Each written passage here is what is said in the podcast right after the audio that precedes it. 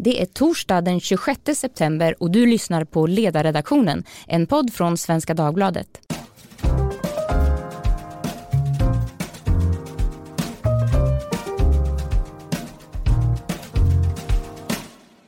Jag heter Maria Ludvigsson och idag ska vi tala om Skolverkets förslag att stryka hela antiken ur svensk kursplan. Detta är inget litet ingrepp och har följaktligen engagerat. Förslaget har föregåtts av en konsekvensutredning där Skolverket funnit att hela historien inte ryms inom skolans timplan. Myndigheten beskriver något som man kallar stoffträngsel, vilket betyder att det är för mycket som ska läras in på för kort tid. Därför stryks momentet forna civilisationer från förhistorik tid till cirka 1700 från högstadiet, står det att läsa. Detta motiveras med att timmarna inte räcker till. Istället ska mer tid läggas på efterkrigstiden istället. Eh, till saken, hör, till saken hör att den så kallade stoffträngseln har lett till att lärare själva väljer bort vissa delar av historien. Och nu vill man alltså istället sköta det här på något mer samlat sätt. Med mig i studion för att diskutera detta har jag Anna Westerholm. Du är chef för läroplansavdelningen på Skolverket. Välkommen. Tack så mycket. Eh, och Isak Skogstad, gymnasielärare och aktiv i den skolpolitiska debatten. Välkommen ja. du också. Stort tack. Anna, jag börjar med dig. Kan du börja med att förklara varför ni landade i detta uppenbart kontroversiella förslag? Mm. Då tänkte jag bara börja med att ge lite större bild av mm. det vi håller på med. Och då är det ju så att de kursplaner som vi har idag i grundskolan, skolan, de har vi haft sedan 2011.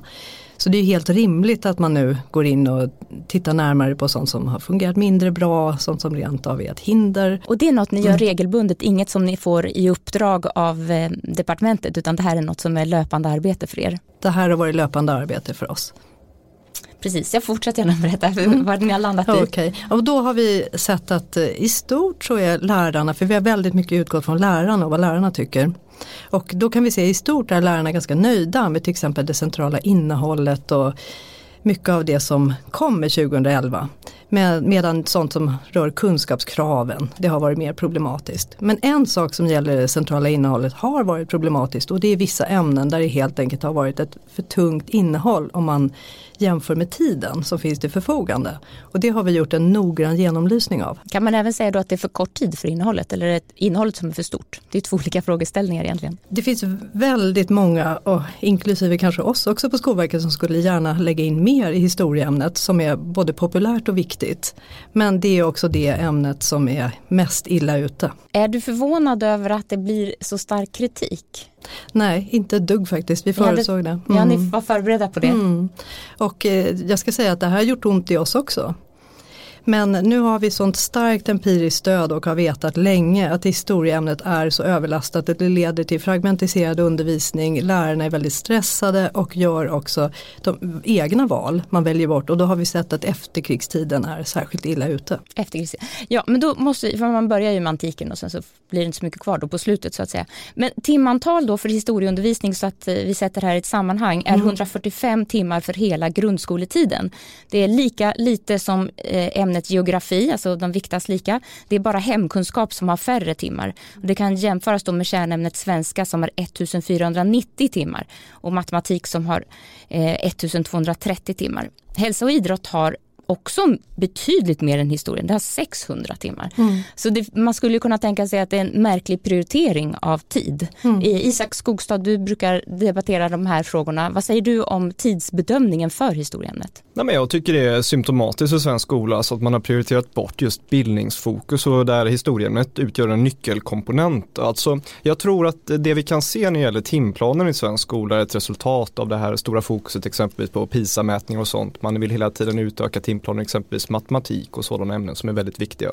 Men vad man ska veta är om man tittar på svensk skola i en internationell kontext så är det ja, nästan tusen timmar färre undervisningstimmar under hela grundskolan jämfört med OECD-snittet. Så det är ett stort problem och jag håller med Skolverket i deras bedömning om att det är problem med stoffträngsel men vad jag inte håller med om är att man ska slopa antiken just för att eh, nå en lösning på det här problemet. Och sen vill jag även flika in och säga här att det är även som så att svensk skola har länge prioriterat bort läroböcker och läromedel. Och jag menar ju att visst är det så att man måste hinna med väldigt mycket som historielärare. Jag har själv undervisat i historia på högstadiet tidigare. Det blir ofta fragmentiserat och så. Men då skulle jag väl önska att jag kände att man hade stöd och att man också prioriterade bra läroböcker som eleverna kunde läsa efter skoltid. För det är ju inte så att elevernas utbildning tar slut för att de går hem för dagen. Men det verkar vara en ganska vanligt utbredd inställning till skolarbete, att det ses som någon slags jobb man går till 8 till 4 och sen så ska man gå hem och vara ledig. Men det här kräver ju faktiskt disciplin och egenansträngning och och att man förkovrar sig på sin ja, tid utanför skolan också.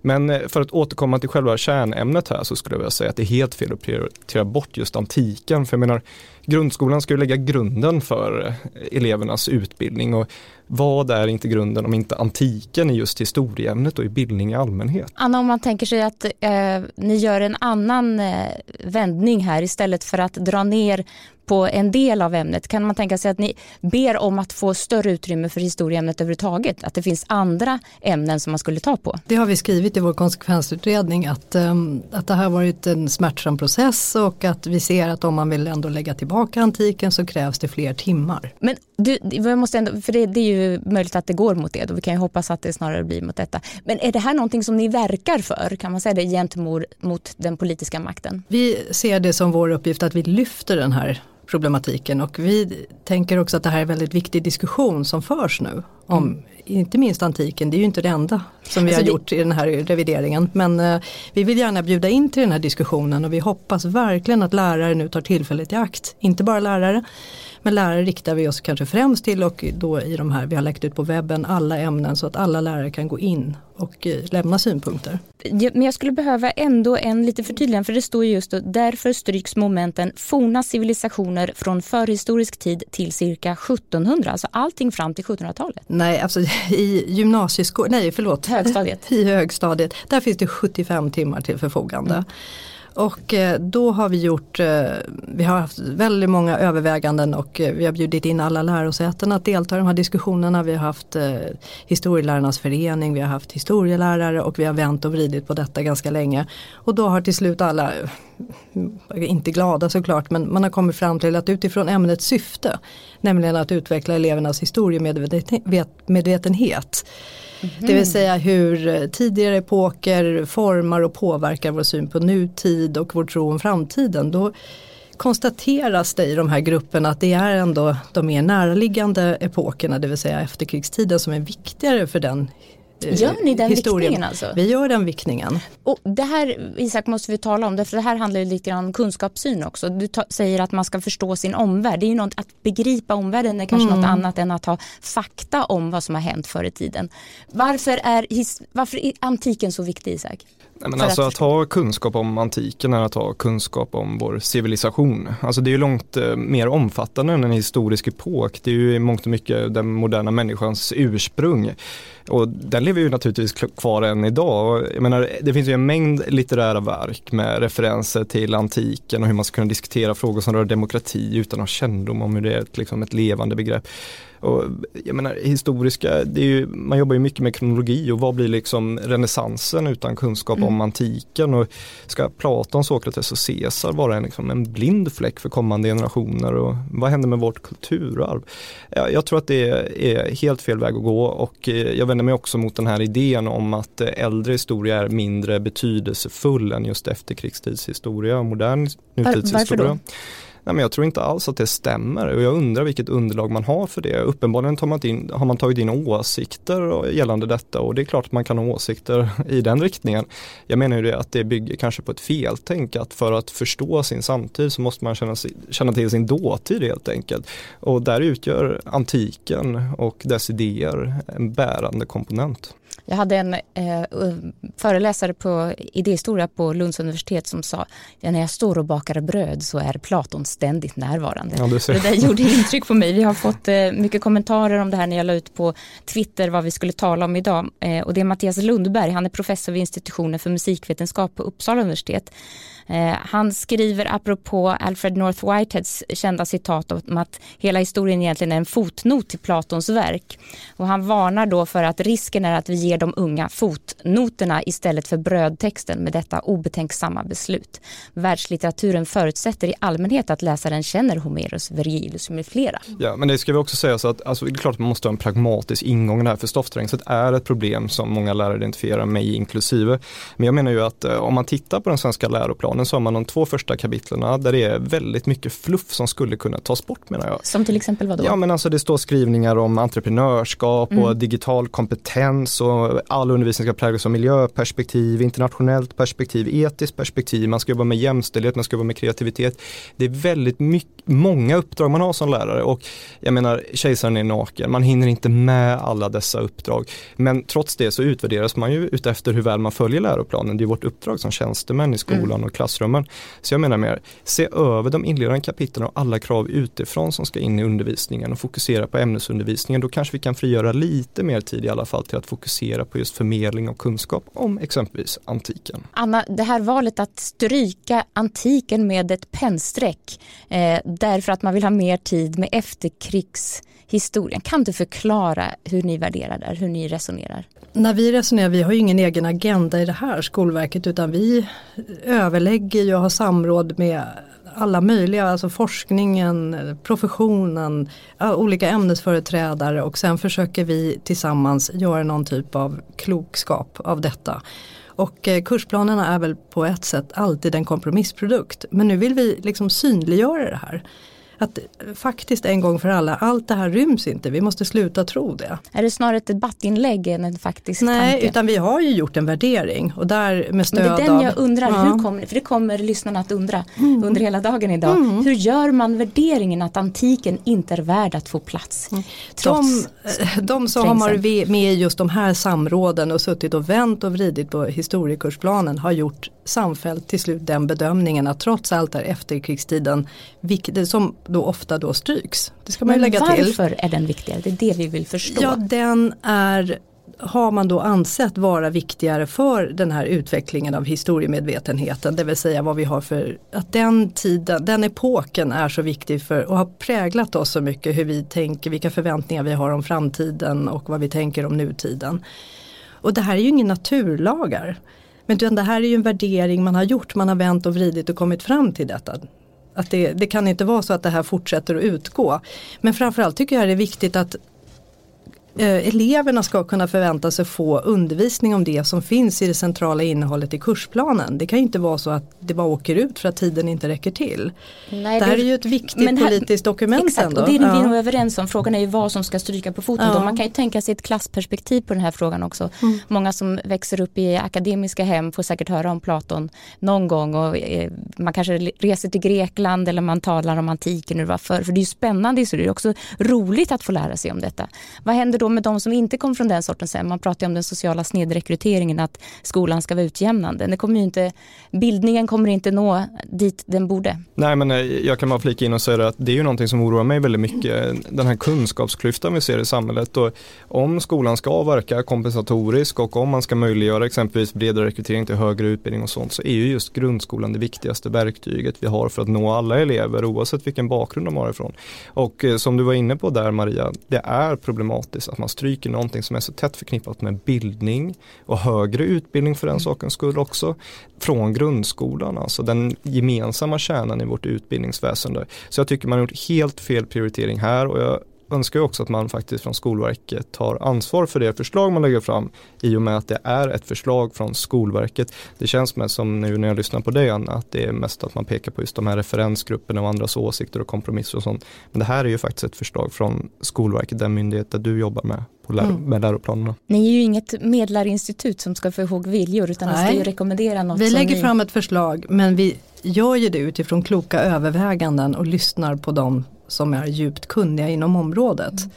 Så det här är ingenting vi bara tagit ur luften utan det här är efter ganska många vändor.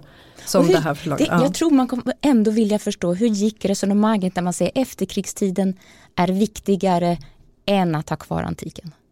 Ja, den anses prägla oss på det sättet, mer, ha mer av förklaringsvärde för hur vi agerar idag och vilka förväntningar vi har på framtiden. Men det här är ju någonting man har resonerat sig fram till, vi lägger ut det här nu för synpunkter, det är också en väldigt viktig del i det här beredningsarbetet. Vad tycker ni nu allihopa? Och väldigt gärna då om man tycker det här är ett dåligt förslag, hjälp oss då med vad som annars skulle bort. Och vem ska hjälpa er menar du? Jag kan hjälpa till. Ja. ja, nej, men jag tänker återigen på de här inledande kapitel i läroplanen och de kraven som finns på det här med digital kompetens och kreativitet och entreprenörskap och allt sånt. Miljöperspektivet ska in. Det är så många, otroligt många krav man har på sig själv som lärare och som man utvärderas utefter som är omöjliga att leva upp till. Men trots man gör sitt bästa med de resurser man har till sitt förfogande under den tiden man har undervisning på. Det går inte helt enkelt och jag håller med om det. Återigen, det är ett problem med stoffträngsel men om man ska tränga bort något stoff så borde man väl tränga bort all det här fluffet som står i läroplanen och inte det viktiga bildningen och kunskapen om det som ligger till grund för klassisk humanistisk bildning och förståelse för den kulturella kontext vi mm. lever i idag. Men nu rör vi oss inom de här 75 timmarna som finns för högstadiet. Mm, men om man ska de... ta bort något, mm. om man ska säga att detta prioriterar vi, nämligen antiken, något måste bort som mm. ni har konstaterat. Det som, som Isak föreslår då, att det finns paragrafer och punkter som inte är viktiga i meningen att de bär med sig kunskap om annan tid, alltså det som historia väl rimligen ska handla om. Du tänker nog mer på de övergripande delarna av Absolut. läroplanen? Inledande ja, kapitel. De inledande kapitlen. Jag tänker på det som är timplanesatt. För det är det här vi rör oss inom när vi analyserar varje ämne för sig, varje kurs för sig. Sen är ju det här i slutändan ett politiskt beslut. Vi vill bara synliggöra det. 75 timmar är inte mycket. Många vill ha in väldigt mycket i historieämnet. Finns det en liten del inom dig eller inom Skolverket som önskar att politikerna ska säga så här kan vi inte ha vi måste ge dem fler historietimmar? Vi är ingen motståndare, motståndare till antiken, tvärtom älskar vi bildning och kunskap. Och som jag sa, det är, finns väldigt, väldigt mycket som man skulle kunna tänkas ha med i ett historieämne om det fanns bara lite mer tid. Det är ett aktuellt. Ni älskar eh, bildning och ja. historia och mm. antikens ideal men mm. stryker det. Mm. Vi måste anpassa oss till en verklighet. Mm. Eller åtminstone peka på det, att det här, lärarna klarar inte det här längre. Eh, och du säger också att eh, då får väl någon hjälpa oss med detta då, så precis innan Isa kom in mm. här. Vem är det som ska hjälpa er tänker du då? Alla kloka människor som lämnar svar på vårt förslag. Men det är inte de som fattar beslutet, är det inte en politisk fråga slutligen? Nej men alltså nu får, vill ju vi ha synpunkter här. Var, är det, var det någon, någonting vi inte tänkte på? Var det någonting som vi viktade fel? Det är ju därför man går ut på remiss. Och sen så gör, gör vi något klokt av de svar vi får in, ser ifall det finns anledning att justera. Och vad skulle få er att ändra detta? Ja det får vi se när vi får in de här synpunkterna som vi nu har gått ut och efterfrågat. Mm. Det är sådana frågor som kommer upp här och nu kanske. Isak, har du någonting mer som du vill skicka med till de här som ska hjälpa Anna med flera att nå ett klokt beslut? Jag vill bara titta på det ur ett bredare perspektiv. Jag välkomnar ju, det här är ju en del av en större revision och jag tycker att flera delar av den är bra. Exempelvis då att man nu år 2019 för första gången medger då att det är bra att vi ökar betoning på faktakunskaper i läroplanen.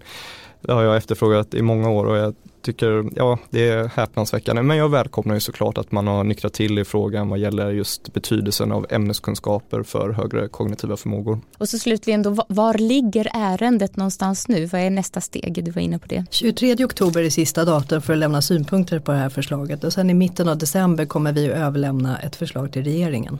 Och sen får ni se. Sen får vi se vad regeringen för, beslutar. Just för, men det förslag ni ska lämna till regeringen det är ungefär det som ser ut nu eller kommer ni revidera det ytterligare fram till dess? Det gör vi ju utifrån remissynpunkter. Mm. Då ser vi om det är någonting vi behöver justera där och beakta. Vad tror du att det lutar åt när du har hört reaktionerna idag? Nej men det här är bara första dagen. Så att nu strömmar ju, vi har inte ens hunnit titta på alla reaktioner. Men det är klart att det är mycket som rör antiken.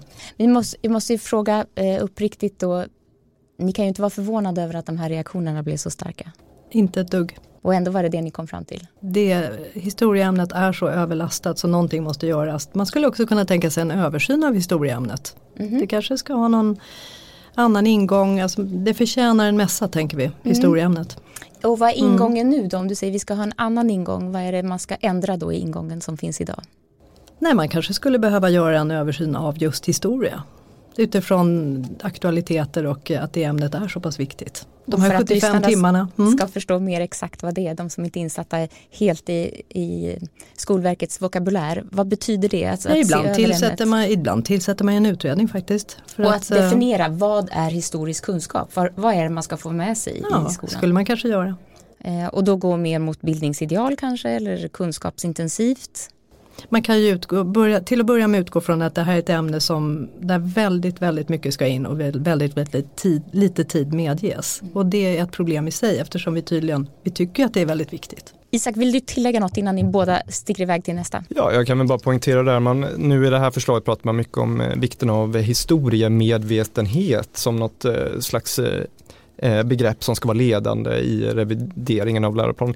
Jag kan ju tycka att just historiekunskap, alltså mm. vi måste återigen, vi måste prata om kunskap. Det är via kunskap vi kan tänka kritiskt, vi kan resonera och analysera, vi kan också med ämneskunskap identifiera luckor i källor och vara kritiskt tänkande kring dem. Det är också kring med kunskap som vi kan navigera på nätet och leta fram adekvat och relevant information. Men trots det så är man så rädd för att prata om kunskap hela tiden. Kan vi inte är det märkligt? Nej, det är inte märkligt om man är välbekant med Skolverkets historia och svensk skola.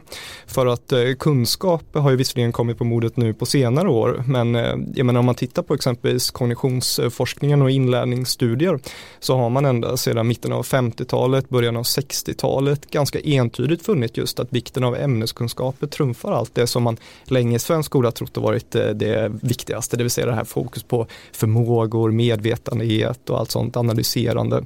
Så att eh, om Skolverket nu banar väg för att sätta kunskap i första rum gällande läroplanerna så välkomnar jag naturligtvis den utvecklingen. Det är dags nu 2019 kan man tycka. Anna, håller du med om det här synen på kunskap som någonting som är snarare ett förhållningssätt? Vi har ju förstärkt nu skrivningen om kunskaper för vi har ju tagit till oss att eh, det har varit otydligt. Det har rymts inom förmågebegreppet mm. men möjligen har all, alla skrivningar om analysförmåga och analysera mm. gjort att ämneskunskaperna har kommit i skymundan.